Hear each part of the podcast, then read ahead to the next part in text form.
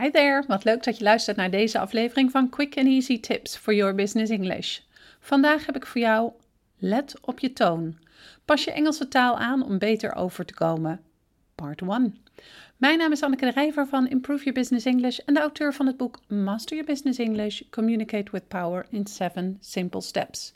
Ik help jou als ondernemer of doelgerichte professional van je middelbare school Engels af, zodat jij ook internationaal met impact en vol zelfvertrouwen in het Engels kunt communiceren, maar bovenal volledig jezelf kunt zijn.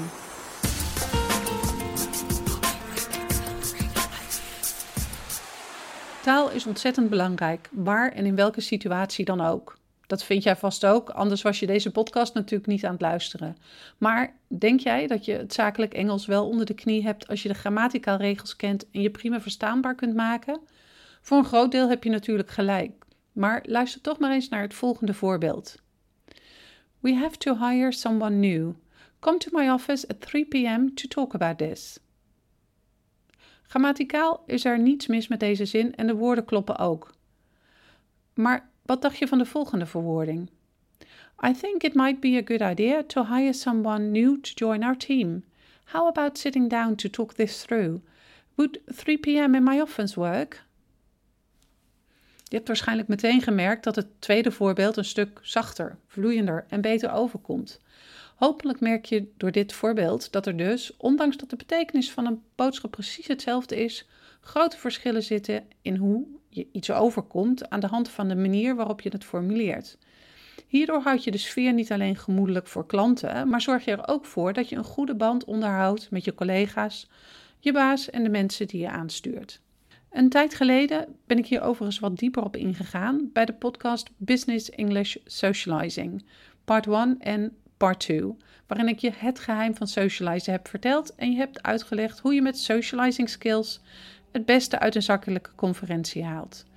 Vandaag ga ik echter in op een aantal praktische tips, waardoor jij gemakkelijker je zinnen op een andere manier formuleert, wat aansluit bij het voorbeeld dat ik je eerder gaf. Het eerste praktische voorbeeld dat ik je graag meegeef is: let op de modal verbs. Deze belangrijke woordgroep, die we in het Nederlands modale hulpwerkwoorden noemen, bestaan in het Engels bijvoorbeeld uit de woorden might, would en must. Waarom deze woorden zo belangrijk zijn? Naast betekenis dragen deze woorden een soort macht bij ze. Luister maar eens naar de volgende voorbeelden. You must come into my office today at 2 p.m. You should come into my office today at 2 p.m. You could come into my office today at 2 p.m.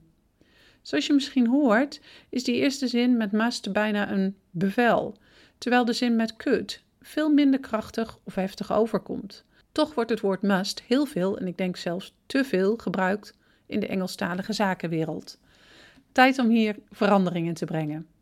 Maar hoe zit dat dan precies met modal verbs? Je kunt ze eenvoudig groeperen aan de hand van hoe sterk ze overkomen. Ik ga het je hierna uitleggen, maar kijk vooral ook naar het schema in het podcastartikel op de website voor een duidelijk overzicht.